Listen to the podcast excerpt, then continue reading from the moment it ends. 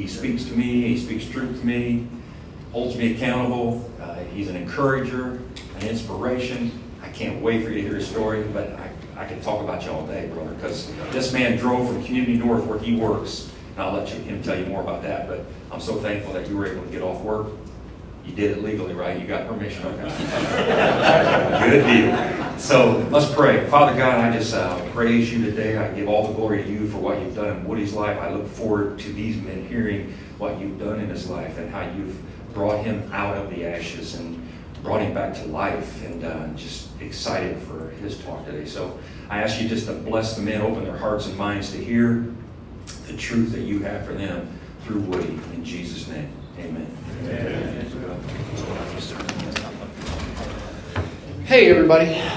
How are we? I also want to thank the ladies real quick. They greeted me when I came in and fed me. I was hungry, so thank you, thank you, and the sponsors. Um, wow, it's awesome to be here. So, first and foremost, thank you, God. Um, I would not be here today. I would not be here today. Um, it's nothing but blessing. So, um, I just I want to tell you a little bit about me. Um, but most importantly, what I want to tell you, I mean, God has been there my whole life. You know, God has been there my whole life. He's provided, He's been there. Um, but something I really want to share with you is the first couple times I realized that. Okay, I'll get to that in just a minute um, and where my journey has taken me. Um, it started young for me. I did come from a broken family. There was a divorce when I was really young. My mom relocated us out to California. Um, she did get remarried, and, and things kind of got good for a while. They had a good marriage. Uh, I ended up calling the guy dad growing up. Um, so I ended up having two dads, you know, the grace of God. He was a good man to me, treated me like I was his own. Uh, so I did grow up calling him dad, and things were good for a long time. I was baptized at a young age. Uh, my mother and grandmother were heavy in the church. Um, and again, I was baptized. I loved church. I was in Bible school, summer camps, you know, all that stuff. Um, Several years later, though, getting into my preteens, um, I did not know this. Um, my, my, stepfather was backsliding. He wasn't going to church. Things was going on. Him and my mother were having some trouble, and he was doing a lot of drugs behind her back.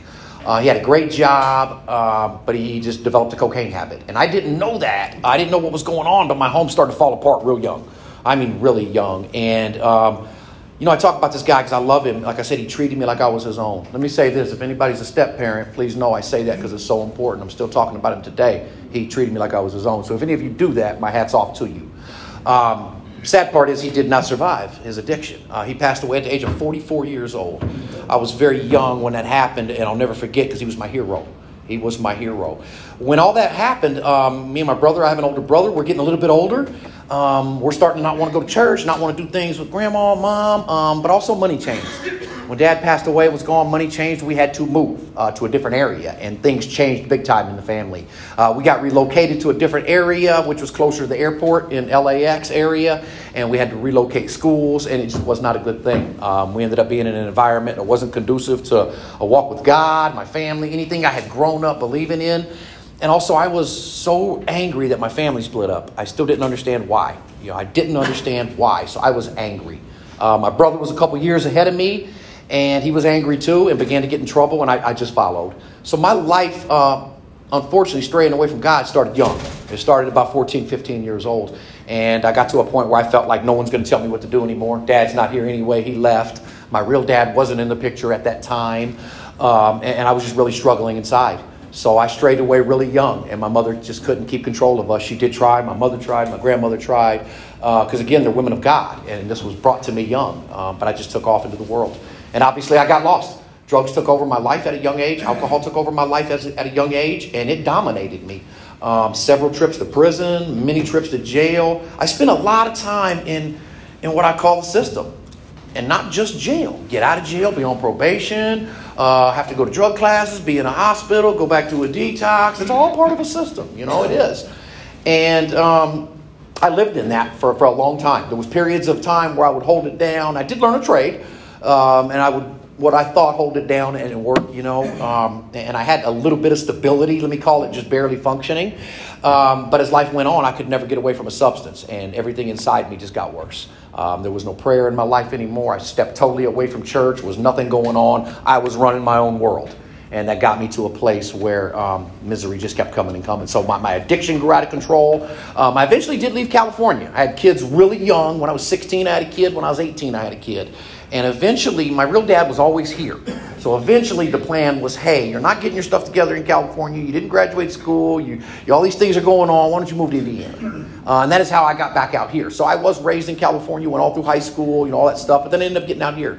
And uh, by the grace of God, me and my dad got a good relationship. We still do today. That's another reason why I share that. I'm lucky to have the, the two fathers in my life. One's passed away now, but he still still affects me. Um, but getting out here, guess what? Everywhere I go, there I am. I had some opportunities, um, and I did not want to take them. So I, I never could get away from drugs and alcohol. It's always in the picture. And I never thought it was a problem. I thought it was my solution. And a lot of people share that with me. So, um, again, God not in my life, you know, me just being in control. And some more years go by, and things just started to happen. Uh, I started to lose other people in my life close to me. Uh, I'd already lost my dad, started to lose other people.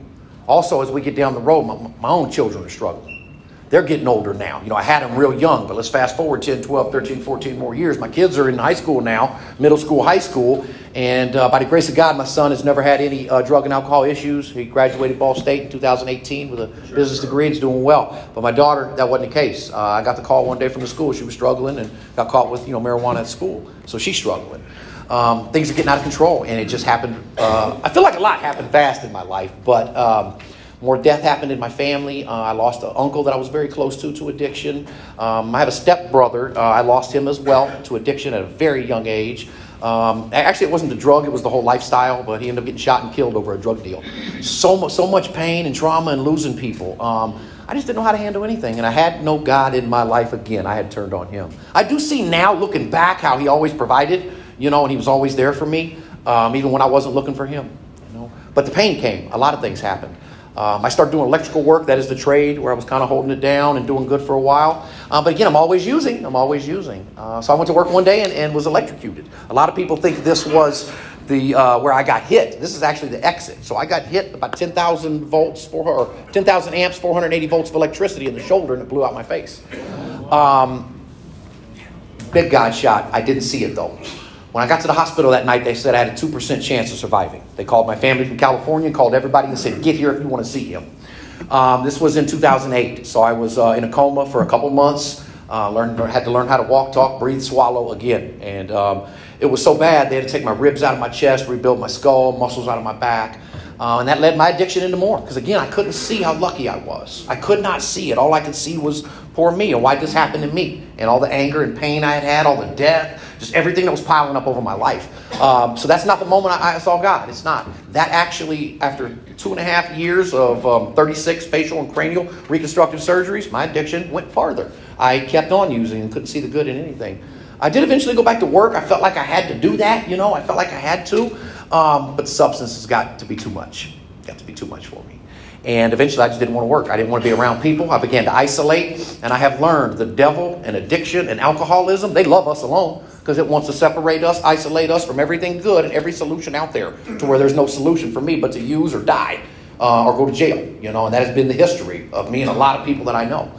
So unfortunately, the accident didn't do it. Uh, some more time went by, and my daughter was struggling.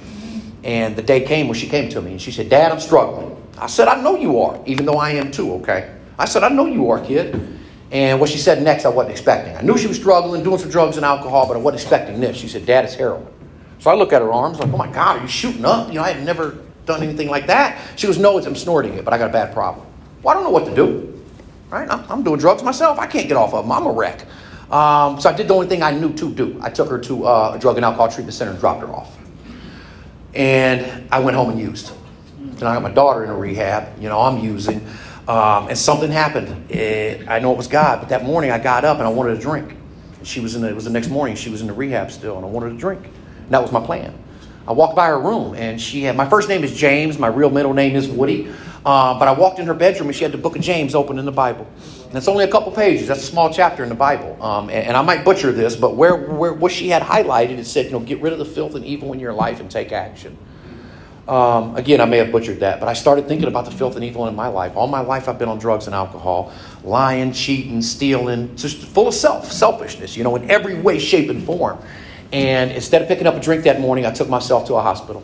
And I had been before, let me tell you, that wasn't my first attempt at a drug and alcohol treatment center. I'm trying to could, could, uh, combine this kind of all together for you. But um, I found a place, and um, I found a doctor. And I went in there, and I was begging for help.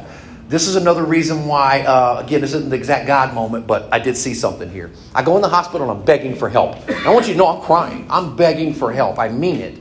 Um, they say, okay, we're going to admit you at Community North Hospital. I cry again. I'm going, thank you. You know, I want the help. Thank you. It takes them about an hour and a half to get me upstairs. Please remember the guy begging and crying because there was no joke. I was begging and crying and I wanted help so bad. An hour and a half later, I'm sitting upstairs. They transfer me to a detox unit, and I do this. I look around. I want out of here. I don't want to be here. I'm not going to be here. I had done that every other drug and alcohol treatment center I'd been in. I walked out, and you can imagine what I did. I attempted to walk out of there that night, and this is where stuff got real for me. Um, I was at a it's a psychiatric pavilion and a drug and alcohol detox. What I didn't know is you don't walk out of there. You don't. I, I attempted. I made a scene. I mean, i will spare you all the details, but I really made a big deal about this. I could not believe you're not letting me leave. I want out of here. I brought myself here. Let me go. And it was a major deal. Um, I finally realized that I couldn't leave, and I went to the bedroom. And I'll never forget. Something happened. I knew what I would have done. I knew what I would have done if they'd have let me out of there. I knew where my life was going. My daughter's down the street in a drug and alcohol rehab. You know, my son's doing well, but he needs us. He knows where we both are. You know, my family's going to ruins. Um, I've lost so many people.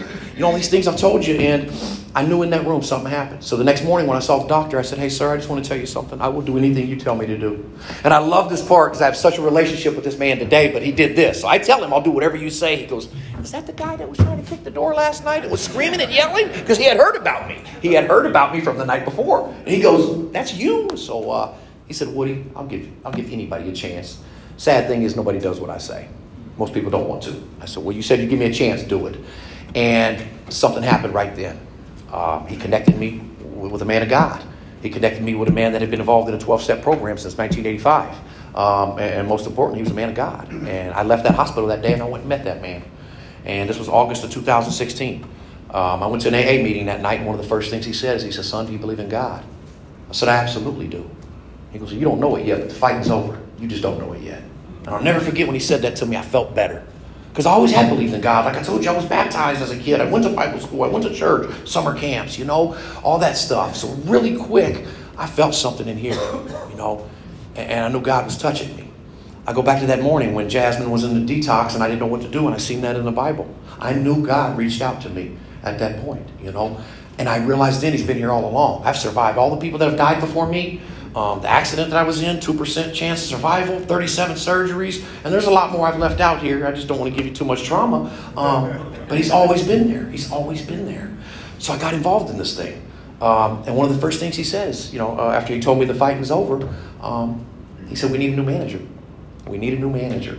I didn't know what that meant. He goes, Who's managing your life? I go, I always have. He goes, How's that going for you? And I knew it wasn't going well. Um, so I got back into church. I got back into this pro or involved in this program for the first time. And the most important thing it did for me, I, I love the AA program because um, it separates me from drugs and alcohol and it gives me a whole lot of other things. But the most important thing it gave me, it was my, my pathway to, to getting connected to God again. I needed that. I needed to get back connected to a church. I needed to get into a small men's group. You know, I needed these things to happen. Now, I've told you a little bit about me and my past. And like I said, I've left some of the trauma out. So now I get to a good point. You know, we're moving along in recovery. Okay, I'm moving along. Now I'm starting to sponsor men. I, am catching this thing, and my heart is on fire. Uh, my young daughter, remember, she went before me. She was across the street at the rehab. She goes to a sober living. In a six, uh, yeah, about a six month period, she got a new job, quit smoking cigarettes. She was 22. Quit smoking cigarettes, got a new job, got involved in a program, was going to church. I mean, we're on fire, you know. I just didn't know what was ahead. Um, and thank God he does. You know, the trials ahead. I, I know today, staying spiritually fit, and you know this, a big reason is there will be more trials ahead. I don't know what they are, but there will be trials ahead. And what I, what I didn't see ahead was the biggest trial of my life. I thought I'd been through the biggest trials ever uh, with some of the stuff I just told you plenty of death, you know, jail, um, a lot of things. Um, my daughter was doing really well, but I did not know she was struggling still. She was struggling at a young age, the concept of staying sober forever. Um, and we don't do that, by the way. We do things one day at a time and we seek His will, not ours. You know, I don't say nothing about forever. I say today, and what do you got for me? She hadn't got there yet, unfortunately. And um, she was six months sober. I went and gave her a token. Um, she was seven months sober. I went and picked her up for lunch. And she, even though she was glowing that day, I didn't know she was struggling. She had not picked up a drink or a drug, though, okay? So I, I, tell her happy seven months. I'm talking to her, and I'll never forget that day. I was sick, and uh, she said, "Dad, go home." I was supposed to volunteer at Fairbanks that night. She's like, "Dad, go home. You're sick." I said, "You know what? I'm gonna listen to you, baby." I went home, and I was really sick. I was drinking some Theraflu that night at home. It was about nine o'clock. I remember everything. Well, about nine thirty. I remember what I was watching. I remember everything. And I'm laying in bed, and my phone starts ringing. I look at it, and it's her boyfriend. She had met a guy in recovery. He was at Fairbanks, a great guy. I'm still very close to him today. Um, and my first thought was, most girls don't call their girlfriend's dad at 9:30 at night. You know what I mean? So I thought, man, something might be going on. And when I answered that phone, I'll never forget. Um, not only did I hear exactly what he said very clearly, I could feel the fear in his voice. He said, "Woody, I just found Jasmine. She's overdosed, and I can't get her to breathe." Um, I don't know what to do. You know, I jump up. Uh, I wasn't sick no more, though. I'll tell you that. I jumped up and ran straight to the hospital. And uh, I get to the hospital, and I knew something was wrong. I've been to many hospitals. I walked into emergency rooms myself and with other people. Usually, when you get there, they don't take you into a private room with nine doctors surrounding you. Um, she did not make it. She did not make it. I was um, seven months sober at the time. Seven months sober at the time. This was February of 2017. My journey in recovery just began. I just found God again.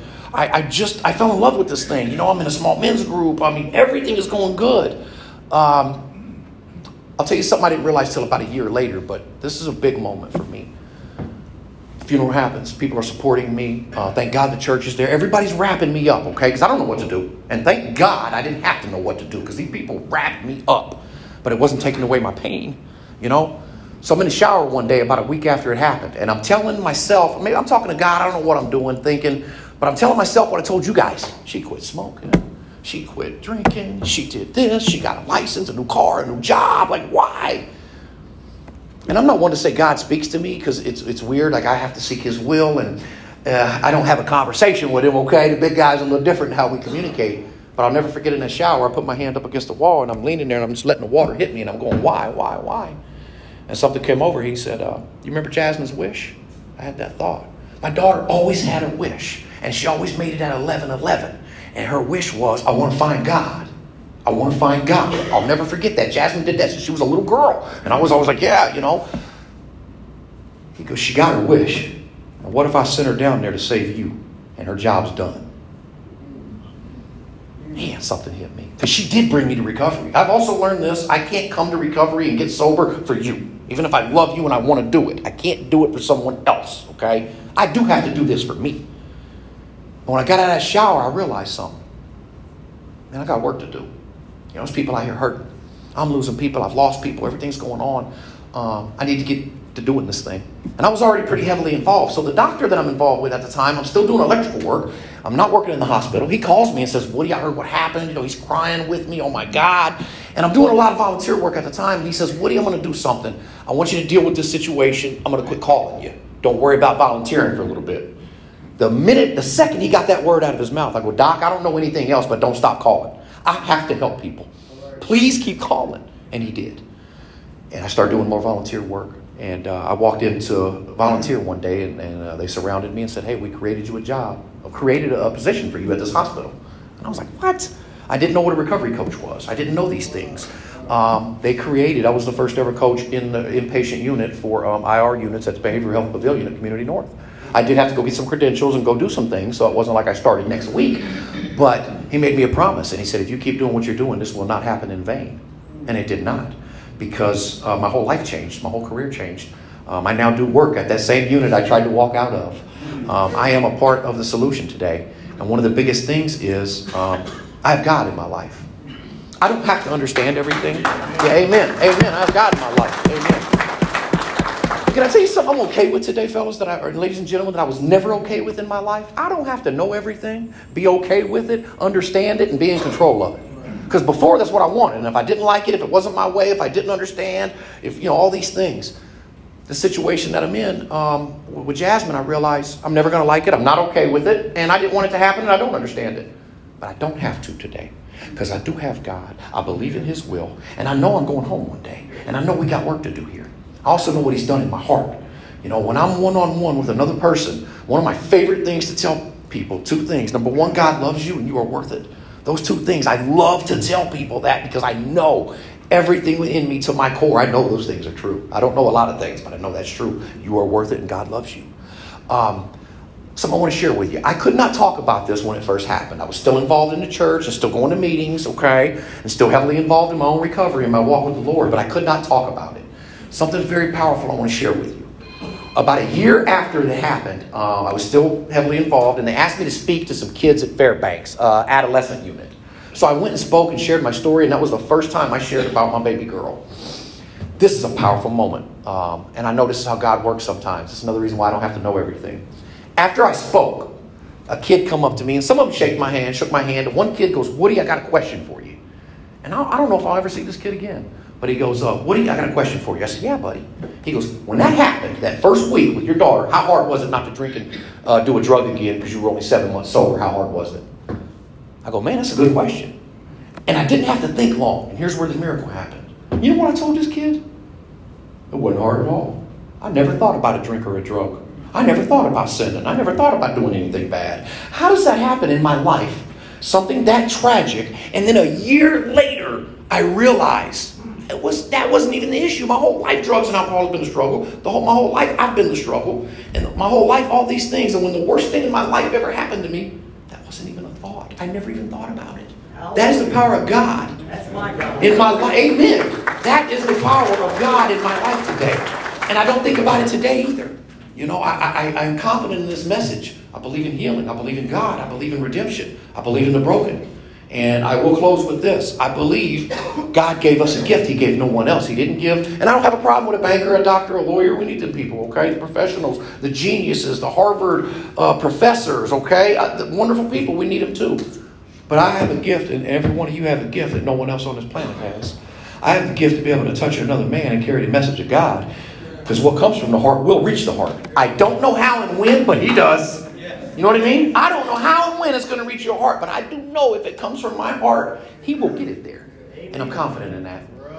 Life isn't perfect today. I have some healing to do and some growing to do. But the main thing is, in my life and my recovery, um, it has given me God back in my life and the power to be able to look at anything head on and just walk right through it and also apply principles to this thing of not my way, not my will. What's your will? Because His will is a lot better than mine, let me tell y'all. Uh, that was one of the biggest moments of my life. And today, how does God keep working? He keeps me strong. I would not be here today. I wouldn't be able to do this work. Um, I also wouldn't be able to stay sober myself without God in my life. So this journey I've been on since 2016 uh, has been nothing but eye-opening. It continues to open my eyes. And um, yeah, I'm passionate and energy, energized about it. Um, but Chuck. So's Sean. These guys are my uh, Kokomo connection. I mean, we send people to help for them all the time. And I actually look up to these guys. I wanted Sean to come work with us. It didn't work out, but that's okay. God's using him. But these guys energize me, and so do you. We're in a room full of wonderful people seeking God's will and just trying to be better and help another person. I don't know what's better than that. I want to thank God for every one of you being here, listening to me for a few minutes. I want to thank God for my life and my recovery. Um, I just want to ask Him to bless all of us and may God's will be done. And I am so glad to be here today. So, from the bottom of my heart, thank you very, very much. Very much.